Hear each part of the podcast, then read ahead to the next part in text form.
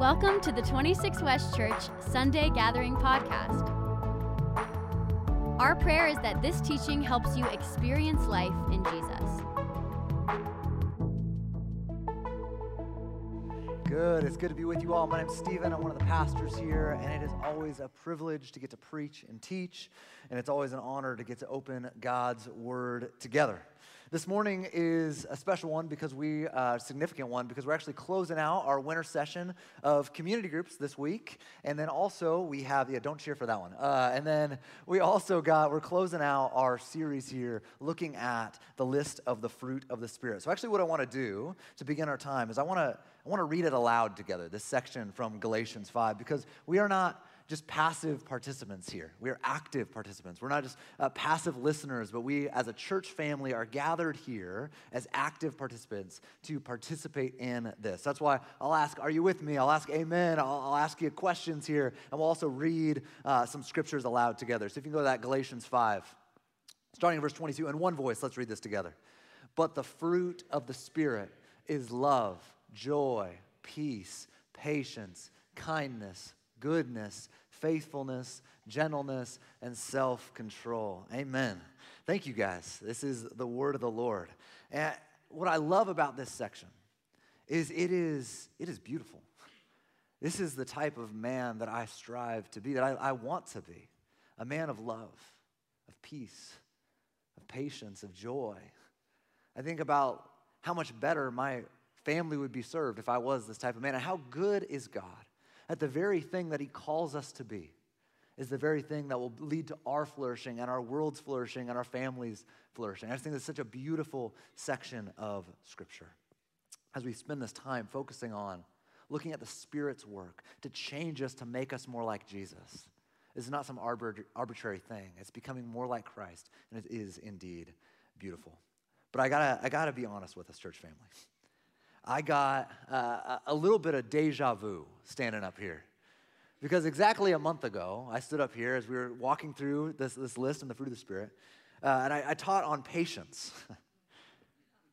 and I, I, had then a very deep feeling of inadequacy and conviction, and rightfully so, because I am not a patient man. I, I need, I, somebody actually asked me, to, how, how you doing being patient? And I was like, why are you asking me this? Uh, it's, it's, conviction, yet again. It's like, and I tell you, I'll tell you, it is a cruel punishment to teach on something you deeply struggle with. I feel like I'm just naked up here. Like, ah, it's just very uncomfortable. And today I feel all this again. I told you I have deja vu, but I feel all this cranked up to the max. Because this morning we got the one you've been probably dreading or you've been wondering who's the poor sucker that has to teach on self control? And it's me. I am the poor sucker that has to teach on self control. Because ain't nobody wanting to get the microphone this morning. Nobody's like, you know what? I would lovely volunteer for this. And I have to just give Jose a bad time here. Because this guy gets love and joy and peace and goodness and faithfulness, and he sticks me on patience and self control. Uh, this is my last time ever teaching at 26 West. So it was good to be with you guys. Arizona, will you still welcome me back? No. Uh, I can just picture Jose saying, actually, Stephen, uh, I was doing the Mr. Miyagi, and while you thought you were painting the fence, I just knew you needed some serious growth, so I thought you'd fly or die, baby bird. Right? Good luck. Here, here's the thing about self control I just say the word, and just like a wave of conviction flows over. People are like kind of squirming in their seats, like, do we have to talk about this, Stephen? Uh, a wave of conviction covers them. But if for some reason you're wondering if you struggle with self control, you're just wondering, like, I don't know if I really struggle with self control. Let, let's just put a camera in your car for the next week and let's just see how self controlled you really are when nobody's looking. Let's, let's see. Eh, or if, if, on the off chance that I'm feeling real, you know, proud of myself and I'm starting to think, I, I got this thing mastered you know, when it's 3 a.m. and Judah's been up four times after we wrestled to get him down to bed, and you know, you bring the newscast to our home at 3 a.m. and be like, live look in the Collins home. How's Stephen doing with self-control? Horrible, right? It's like not good. Think about like if you think you you maybe don't struggle with self-control, let's put a let's put a bowl of peanut butter and chocolate, Tillamook ice cream in front of you, with an extra scoop of peanut butter on the side because the Lord is good. Let's see how self-controlled you really are. Or maybe you're like, I'm not into sweet, Stephen. I'm more into savory. Okay, let's put some Juanita's chips, you know, freshly warmed with a nice bowl of guacamole in front of you, and we'll just see the self control that is just, you know, pouring abundantly out of you. If you're so self-controlled how's that gym membership going? How, how many times you got? You got four alarms in the morning? Or are you snoozing them, right? You get the point. We all struggle with this, right? Like, seriously. Uh, joking aside, I need this message. I need to grow. And I think you feel it too, right? A friend at community group actually told me this quote from N.T. Wright. I thought this was really good. He said, All the fruits of the Spirit are easy to fake, except self control. We, we can't fake this one. And we feel it, right? We can't fake it. See, in our lives, there are things that we want to get under control, but we haven't been able to do it. In our lives, there, there are things that we, we feel, I, I, this is out of control. Maybe it's patterns of anger and just having these blow ups. And it's been like this for decades. And you, you don't want to do it, but just when you get in that argument, things escalate and you find yourself yelling, screaming, using words that you don't mean to use, but all of a sudden you're down in that same path again and again, and it's out of control. Or maybe it's lust, and you've been looking at the same stuff on a, on a screen for years in the cycle of guilt and shame and then vowing to change and then some time goes by and then it's just back to the same old thing maybe it's anxiety and fear that's paralyzing like i don't want this but it feels out of control in my life maybe it's out of control spending that is bringing you to a place of disaster financially maybe it's out of control eating you know, joking aside of that, is some, a serious thing that some, some of us struggle with or maybe it's out of control emotions. The list goes on. In our lives, there are things that we want to get under control, but we haven't been able to do it. So, the question that hangs over today, the question that must be answered today, the question that you're probably even just feeling so far, even in this short time together, is how do we have self control? Like, how do we actually have self control? Well, one answer is we need God. Like we actually need God. And I don't, I don't say that tongue in cheek. It's not some like cute pastor thing to say, like we need God. I need God. So I just want to begin our time by praying together. Would you join me? Uh, let's ask that he would move in this space. So, Father, I stand up here, even wrestling with some, I was telling others, wrestling with some anxiety, even being up here, of just feeling very inadequate to teach this. As I know I'm a broken man who needs you. And so I pray that you would use this time uh, you've used broken men in the past to speak things that were really helpful. And so, Lord, I pray that you would do that today. Lord, I pray that you would give us all ears to hear. I pray that you would move in power in this place. Lord, I pray that you would help us be more self controlled. Spirit of the living God, would you fill us? Spirit of the living God, would you dwell in this place and reside upon us, Lord? And would there, this place today be a place that we can look back on and say, something happened here in our lives? God, you moved in a way that produced real change. Not because of anything I said, but because you are able and your word is powerful and you are enough. So, Lord, I pray big prayers for that in this place. Not because I'm awesome or I'm articulate or because I'm gifted, but because you are an amazing God. We pray this all in your name. And all God's people said, Amen. So the question is, how do we have self-control? Uh, I got, I got a lot of con. I will confess to you, I got a lot of content this morning because I need a lot of help. I got a lot to cover, and I, I, think we all need a lot of, of help in this area. I think it's the one thing as we look at the list uh, in, in Galatians 5, it's like, oh man, this one, right? So I got six things that we're going to cover, a lot of ground. We're going to dive in. So, number one, how do we have self control? First, we must see it as freedom. If you're taking notes, write that down. See it as freedom. If we're going to have self control, we must frame self control rightly in our cultural moment. Self control is a loaded word for many people. Uh, what do I mean? Well, in a world obsessed with the self, self control can be seen actually as suppressive. And me actually calling us to be self controlled could be seen as oppressive. In a world that lives by the mantra of be true to yourself, Jesus' call to deny yourself and die to yourself is offensive and stands in sharp contrast in a world that says, follow your heart? Do we obey our desires? That's the question. Do we obey our desires? Or do we surrender our desires to God? The question is, which truly brings freedom? Do we do what we feel? And do we live our truth? Or do we do what we're commanded and live according to the one who says he is the truth? And his name is Jesus. The question is is self control suppression and oppression, or is it freedom and liberation? If you're under the age of 30, this, this is not some foreign concept. This is, this is the air you're breathing. For many of those that be coming to youth on Wednesday nights, this is just the air you are breathing. And a really helpful quote from a pastor and author named Jay Kim says this On the surface, self control seems limiting, even stifling. Against the backdrop of our culture's idolatry of individualism and its religious devotion to self gratification, self control seems old fashioned at best and oppressive at worst. But a life without limits is a life without freedom. In research studies and social experiments, children have been observed playing on two types of playgrounds one with boundaries and another without.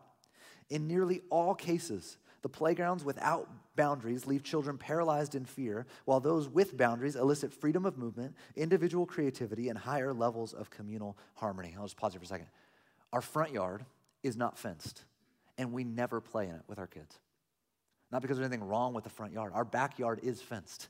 And the level of fun and joy and just freedom that comes in the backyard that is fenced is far greater than the boundaryless front yard. Self control means setting boundaries that free us. Specifically, it frees Christ followers from the paralyzing power of our deceitful hearts and its path of reckless indulgence.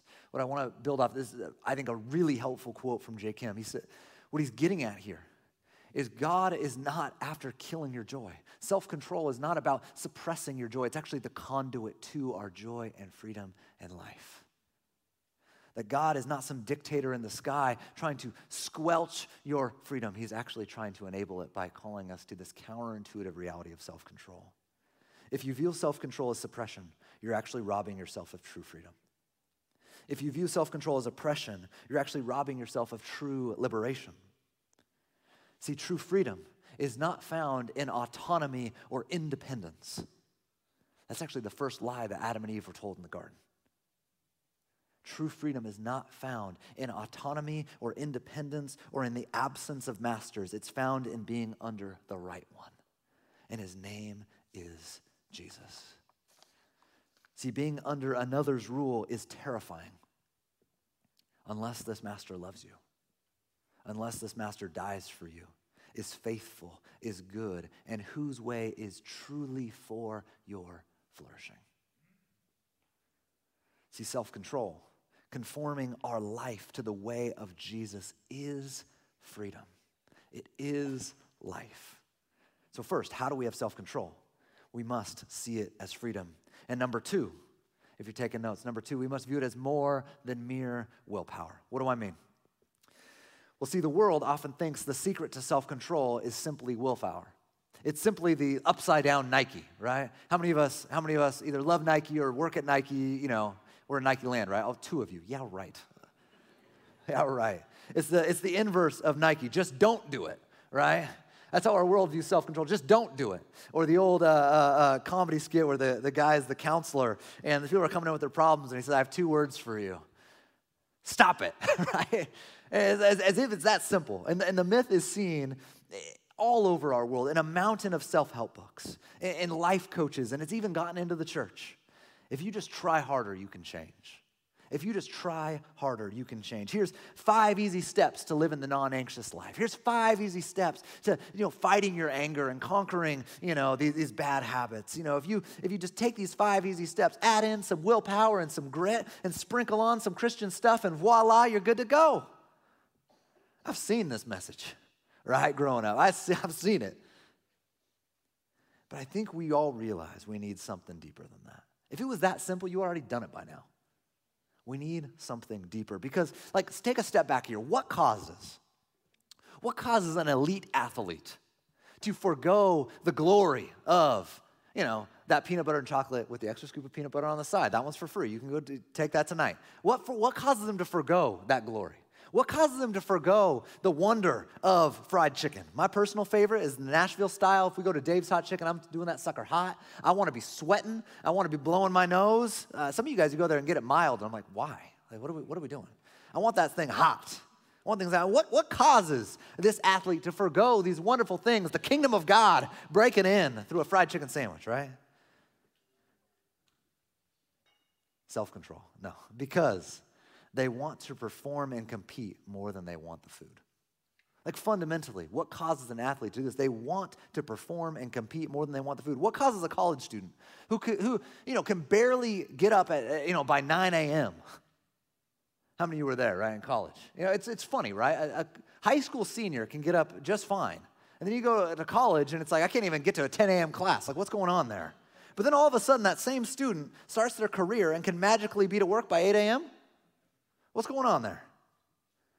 They want the job and all that comes with it more than they want the sleep. See, the world is full of people who have enormous self control in some areas and then really lack it in others. What's going on there? Why? Desire. Desire, the power of the heart. A key to self control is the higher want wins the day. The higher want wins the day. See, the issue for us with self control is not primarily willpower, it is want power. It's not primarily willpower, it's want power. See, the Bible echoes this, isn't my ideas. The Bible echoes this. The Bible locates the center of our being, the engine of our lives. We got some Intel people here, maybe not Nike, but Intel, the operating system of our lives, which I don't totally pretend to understand, but you do, so thank you. Uh, the center of our being, the Bible locates it into the heart. Proverbs 4:23, it'll be up on the screen here. Above all else, guard your heart, for everything. Somebody say everything this morning. For everything you do flows from it. For everything you do flows from it. See, self control is not primarily a battle of will, but a battle of want. The heart. See, Jesus, when he calls his first disciples, what's the first question he asks them in John? He doesn't ask them, What do you think? He doesn't ask them, What do you believe? He asks them, What do you want? How many times did Jesus ask somebody that? What do you want? Because he knows want and desire and the heart directs our lives. If you're taking notes, write this down. Fundamentally, only a greater love can drive out a lesser one. Only a greater love can drive out a lesser one in that same, uh, in that same Jay Kim uh, article, uh, he was talking about this, this woman who actually fought off a polar bear to protect her kids. And it was just like, this is amazing, right? But like, a mother will sacrifice for her children, even to the point of death, not because of the will. It's not like, okay, I'm gonna hype myself up, polar bear, let's go. A mother will sacrifice for children, even to the point of death, not because of will, but because of love. So the key to self control isn't that I need some new information or some new willpower. I need new desires and new affections. I need a new heart. And I got good news and bad news. The bad news is you can't you, you can't do that on yourself in the same way that you can't do open heart surgery on yourself nobody's laying there be like doc i got it like letting it rip i'm sure there's some medical drama that, that's got that episode though like i could, I could save my insurance money just like letting that sucker rip you can't just conjure this up. You cannot do a heart transplant on yourself. You're dead. like, it's, it's not working. But good news, that's the bad news, but good news is God actually provides it. Ezekiel 36 says this. This is what God provides. God says, And I will give you a new heart, and I will put a new spirit in you. I will take out your stony, stubborn heart and give you a tender, responsive heart. And I will put my spirit in you so that you will follow my decrees and be careful to obey my regulations. God does a heart transplant. So, how do we have self control? We need to go beyond mere willpower. We need heart change, a new engine, a new operating system. And the only one who can truly deliver is the Holy Spirit. When we put our faith in Jesus, we get new hearts. We get new desires. We get a new engine, a new life that wants God, that wants His way, that wants His will for our lives. And this enables us. This new heart from the Spirit that God provides actually enables us to truly have the ability to have self control, to truly have self control from the core of who we are. Are you with me? Are you with me? So, big picture, how do we have self control? We need to see it as freedom. We need more than mere willpower. We need something beyond us. We need a heart transplant. And number three, wage the war within you. You've put your faith in Jesus. If you haven't yet, put your faith in Jesus. I invite you today to turn to Him. He is the way, He is the truth, He is the life. He's the one that gives us new life. But if you put your faith in Jesus, you have a new heart, you have a new life, you have the Spirit in you, and yet you struggle with self control. What's going on? I, have put my faith in Jesus, and I came up here and said, I struggle with self control. What is going on here? Did I, did I not get the right download? Do I need a system update? Like, did I, it was a botched heart transplant? Like, what's going on here? Right? No. 1 Peter 2, verse 11 says this Dear friends, I urge you, as foreigners and exiles, to abstain from sinful desires which wage war against your soul. Which wage war against your soul. If you have put your faith in Jesus, you now have a war within you. The Bible uses a lot of different images for this. It could be the flesh versus the spirit. The flesh is our old way of living, and, and the spirit, this new way of living. The old man versus the new man. Sin and death versus obedience and life. All these images are saying that pre faith in Jesus, there was no war. There was no war in my heart. I just lived out of the sinful desires of my flesh, no problem. Old man flesh Stephen, oh, I wasn't tore up by sin. You were just, you were doing you. You were living your life. But now that we have the Spirit living in us, now that we are in Christ, we now have a battle inside of us. See, Jesus, through his death and resurrection, he won the decisive battle over the penalty of sin in our lives. He's taken away its ruling power over our lives. Amen and amen and amen. But we have yet gotten to the day when its presence will be one day fully eradicated. And until that day, there is war in our hearts. And I don't know about you, I'm gonna ask you, how many of you feel that this morning? How many of you feel that this morning? See, self control, it presupposes a divided self. See, there are things in us that we feel in our lives, like real things that we really are experiencing. It's not fake. I really feel this, but I am not supposed to act upon it that we should not do. There are things that I feel that I rather rather than acting upon those, I need to take captive those feelings. I need to resist those urges. I need to wage war against those desires. Look at what Galatians 5 says. This is right before and after the fruit of the Spirit. I just want to look at the context of what Paul is saying here. Starting in verse 16. So I say, walk by the Spirit, and you will not gratify the desires of the flesh. For the flesh desires what is contrary to the spirit, and the spirit what is contrary to the flesh. For they are in conflict. You could say they are at war with each other, so that you are not to do whatever you want. Just pause for a second. Fundamentally, as Christians, we say we belong to Jesus. We do not run our life. Jesus is Lord and there are things that I feel, that I really feel, that I am not called to act upon. My feelings are not king in my life, Jesus is. And as a Christian, that's what we fundamentally say that my feelings and my emotions are not Lord, Christ is. Then he goes on to say the acts of the flesh are obvious sexual immorality, impurity, debauchery, idolatry, witchcraft, hatred, discord, jealousy, fits of rage, selfish ambition, dissensions, factions, envy, drunkenness, orgies, and the like. I warn you, as I did before, that those who live like this will not inherit the kingdom of God. But the fruit of the Spirit is love, joy, peace, forbearance or patience, kindness, goodness, faithfulness, gentleness, and self control. Those who belong to Christ Jesus have crucified the flesh or have killed the flesh with its passions and desires.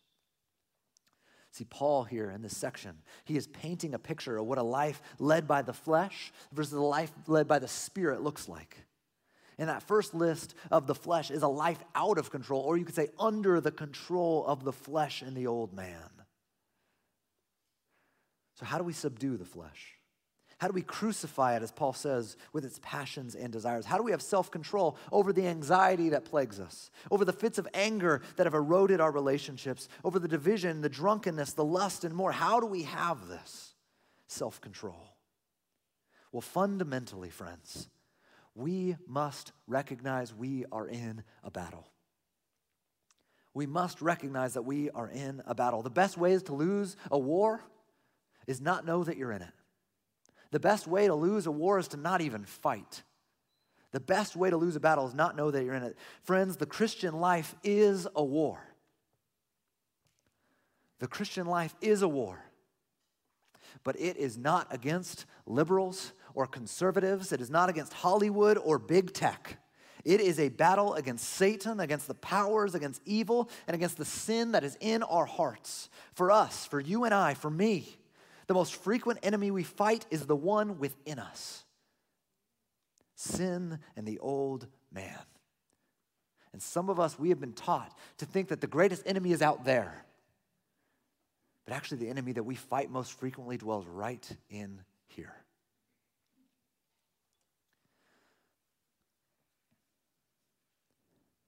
You with me?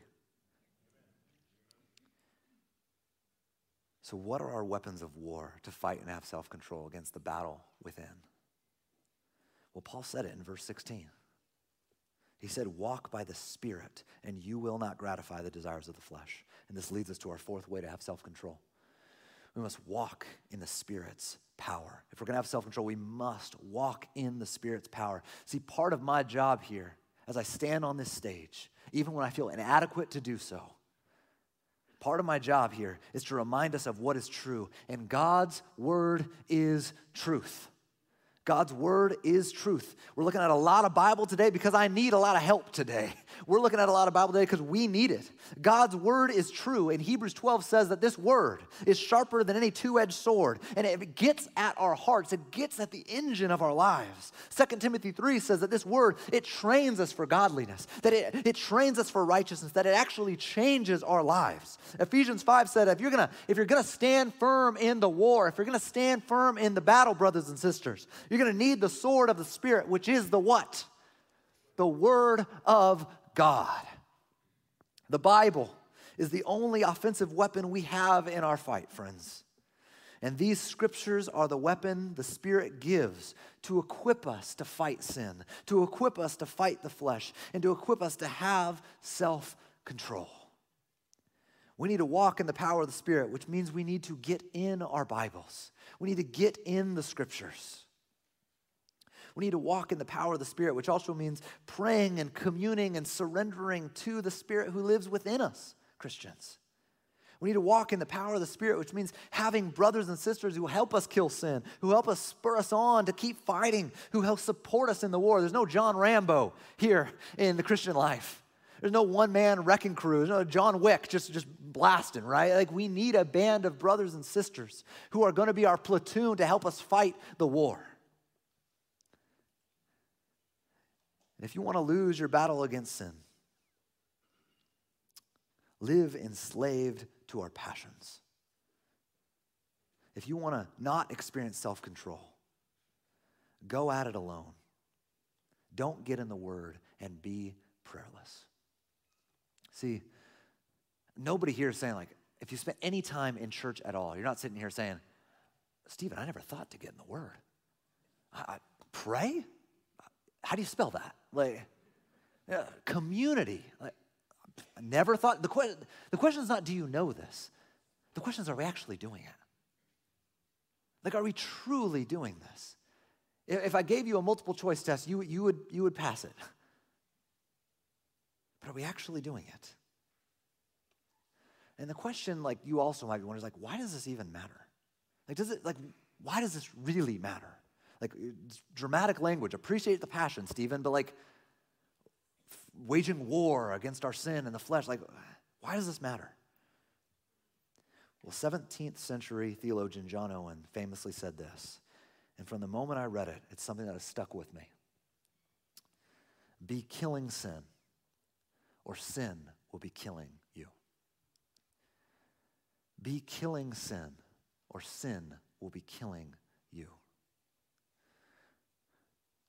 The sword of the Spirit is not a Halloween costume, it is not cosplay. It is a real weapon to wage a real war within us.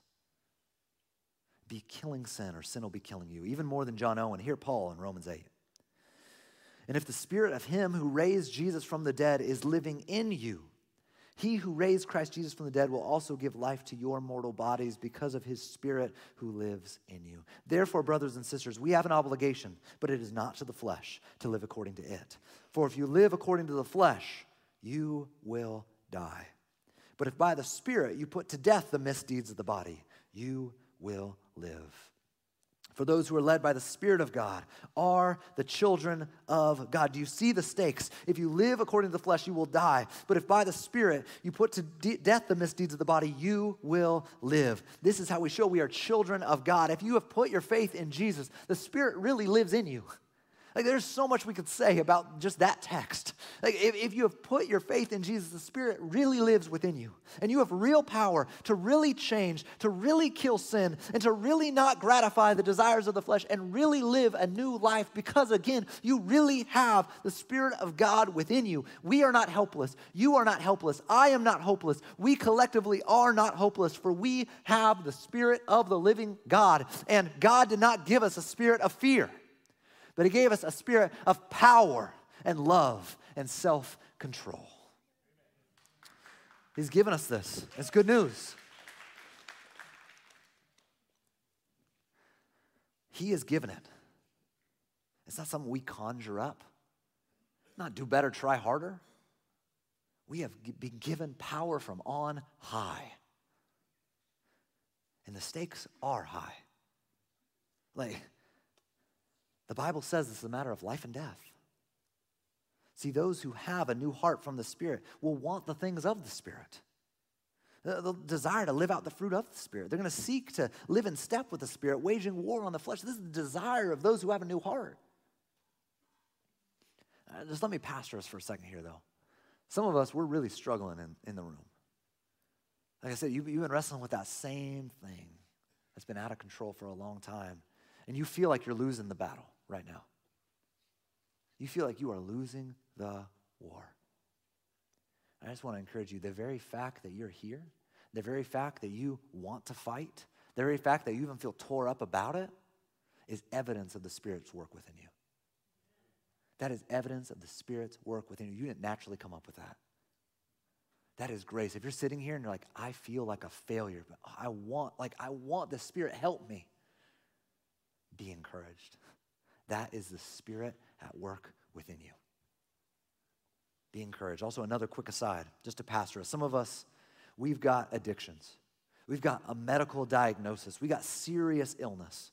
And part of your fight likely looks like seeing professional counseling. It likely looks like seeking wisdom from a doctor. It may even involve potentially taking medication. All of this can assist in our fight. Please do not hear me say that if you just read your Bible and pray and get in community, that your clinical depression due to a chemical imbalance will just go away. Like some of us have heard that story, and it is so damaging. We live in a broken world, but amen, God is able. But we live in a broken world, and in God's grace, He gives these additional gifts as well for the fight. We live in a broken world, but God is able, and He gives grace. I just want to, speaking of God's grace, let me expound on this for a second. This is, the, this is at the very heart of self control. See, God's grace, it, it fuels us. God's grace, it motivates us. God's grace, it compels us to live a life of self control. As theologian D.A. Carson says, the Christian life is marked by grace driven effort. If you're taking notes, write that phrase down grace driven effort. The gospel is not opposed to effort. As the old hymn goes, Jesus paid it all, all to him I owe right? Like we, in response to the great things that God has done for us, the natural response is, I'm going to give my all. The gospel is not opposed to effort, but it is opposed to earning. It is opposed to earning. We can never earn it, it's grace. But grace driven effort helps us live self control. Titus 2 says this, he spells it out. For the grace of God has appeared that offers salvation to all people. It teaches us, or other translations say, trains us to say no to ungodliness and worldly passions, and to live self controlled, upright, godly lives in this present age, while we wait for the blessed hope, the appearing of the glory of our great God and Savior Jesus Christ, who gave himself for us to redeem us from all wickedness and to purify for himself a people that are his very own, eager to do what is good. Look at what Paul says here in Titus. God's grace, revealed in his word from the Spirit, trains us, it teaches us to say no to ungodliness and worldly passions and to live self controlled lives. This is not natural to us. We need to learn it. We need to be taught it. We need to be trained in it. It is not natural. We must be trained by the grace of God to have self control. God's grace, Jesus dying for us to redeem us, the very gospel itself helps us live self controlled lives. See, the gospel, one of my favorite author and pastors, Tim Keller, he says, somebody who's shaped my walk maybe more than just about anybody. Tim Keller says this The gospel is not merely the ABCs of the Christian life, it is the A to Z. The gospel is not merely the minimum required doctrine to entry in the kingdom of God, it's how we make all progress and growth in the kingdom. When we believe the gospel, when we receive God's grace and walk in the power of the Spirit, we can grow in self control. Amen? We're going to need to walk in the Spirit's power if we're going to have self control. So, taking a step back, I know this is a lot, but I know I need a lot of help. Taking a step back, how do we have self control? Big picture. We got to view it as freedom. We got to have more than mere willpower. We're going to need a heart transplant that God gives by His grace. Amen. We gotta, we gotta move beyond that willpower. We gotta wage the war within. We gotta walk in the power of the Spirit. And number five, we gotta remember Jesus' return, the appearing of our Savior. We remember the hope of glory. I want to connect some dots here. 1 Corinthians 9. This is something that Titus actually alluded to in that passage, but I want to connect some dots in 1 Corinthians 9. Starting in verse 24. Do you not know that in a race all the runners run, but only one gets the prize? Run in such a way as to get the prize. Everyone who competes in the games goes into strict training. They do it to get a crown that will not last, but we do it to get a crown that will last forever. What good news. Therefore, I do not run like someone running aimlessly. I do not fight like a boxer beating the air. No, I strike a blow to my body. This is again athletic metaphor. We're not talking about self harm here. We're talking about self discipline. We're talking about self control. Controlling our body, making it my slave, so that after I've preached to others, I myself will not be disqualified for the prize. Notice what Paul's logic is in this text. Notice what he's saying. An Olympic athlete exerts great self control to win the prize. Great self control and that prize will fade. How many of you have seen those, those old Olympic stadiums that are now in disrepair in Greece, that are now just like wasted away? This athlete exerts great self control to win a prize that will fade. But, church, I got some good news for us. We got something better than a gold medal. We got something better than a Lombardi trophy coming our way. So, how much more should we be spurred on to exert great self control as we strive against the battle of sin, the flesh, and selfish desires, knowing that the crown of life, eternal life, that the restoration of all things, the very kingdom of God, the hope of glory awaits us? How much more should we have self control? How do we have self control? By remembering the prize by remembering the price. Friends, following Jesus is hard. It is hard. It takes great effort. If anybody told you otherwise, they were lying. It takes great effort. His way is the narrow path, but it is worth it. It is worth it. Church, we need to be reminded of this that one day we will meet Jesus face to face. And on that day, how will we wish we would have lived? Whose approval will we have wanted to live for? Whose way will we have wanted to obey and mark our lives? His. And remembering this prize, remembering this beauty, remembering this promised eternal life in Christ enables us to have self control. Remember the glory that awaits us, brothers and sisters. It is as real as the chairs you're sitting in, it is our promised destiny. Remember the glory. Last one. How do we have self control? Number six, imitate the example of Jesus. In closing, let's look at Hebrews 12. Again, I want to give us a lot of scripture because my words can, can be helpful, but God's word is true and authoritative and changes our lives. We're going to look at a lot of scripture today. Hebrews 12, starting in verse 1. Let's keep the, the, the athlete image going. Let us run with perseverance the race marked out for us, fixing our eyes on Jesus, the pioneer and perfecter of our faith. For the joy set before him, he endured the cross, scorned its shame, and sat down at the right hand of the throne of God. Consider him who endured such opposition from sinners, so that you will not grow weary and lose heart. Jesus is the pioneer and perfecter of our faith. He is our example. He was empowered by the Spirit. And all of this focus, these last eight weeks, as we've been walking through the fruit of the Spirit, talking about formation, it's all about us becoming more like Jesus by the power of the Spirit. See, looking at the life of Jesus, nobody exerted more self control than he. God, the preeminent one who is before all things, who, who made all things, who's above all things, became flesh and was born in a humble stable. Nobody exerted more self control than Jesus. And we are called to pattern our life after his. Jesus endured injustice. Jesus endured mockery and pain and lived a life embodying self control. Why? Hebrews says it. He says he did it for the joy set before him. For the joy set before him. Remember, only a greater love can drive out a lesser one. The joy of saving you, of making you a son or a daughter, of redeeming your life. That's why he did it. That's why he exerted so much self control. He did it because of the joy of loving us. So, friends, we can trust Jesus we can surrender to Jesus. We can invite him to change us even when it's hard. He has earned our trust. He deserves our allegiance, and he is owed our. Living a life of self control will not be easy, but it is worth it. We failed a thousand times. I stand up here, first to raise my hand, failed a thousand times in this. So, what we're going to do is we're going to give space here in just a minute for confession and repentance.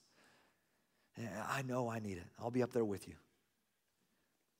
So, church family, let's come from this space as the band comes forward. Let's come from this place with new inspiration, with new hope, with new motivation for self control. Let's spur each other on to live it today. Because with the Spirit's help, we truly can have self control. We truly can have self control. Thank you for listening to this episode of our Sunday Gathering podcast. To learn more about 26 West Church, please visit our website at 26westchurch.org.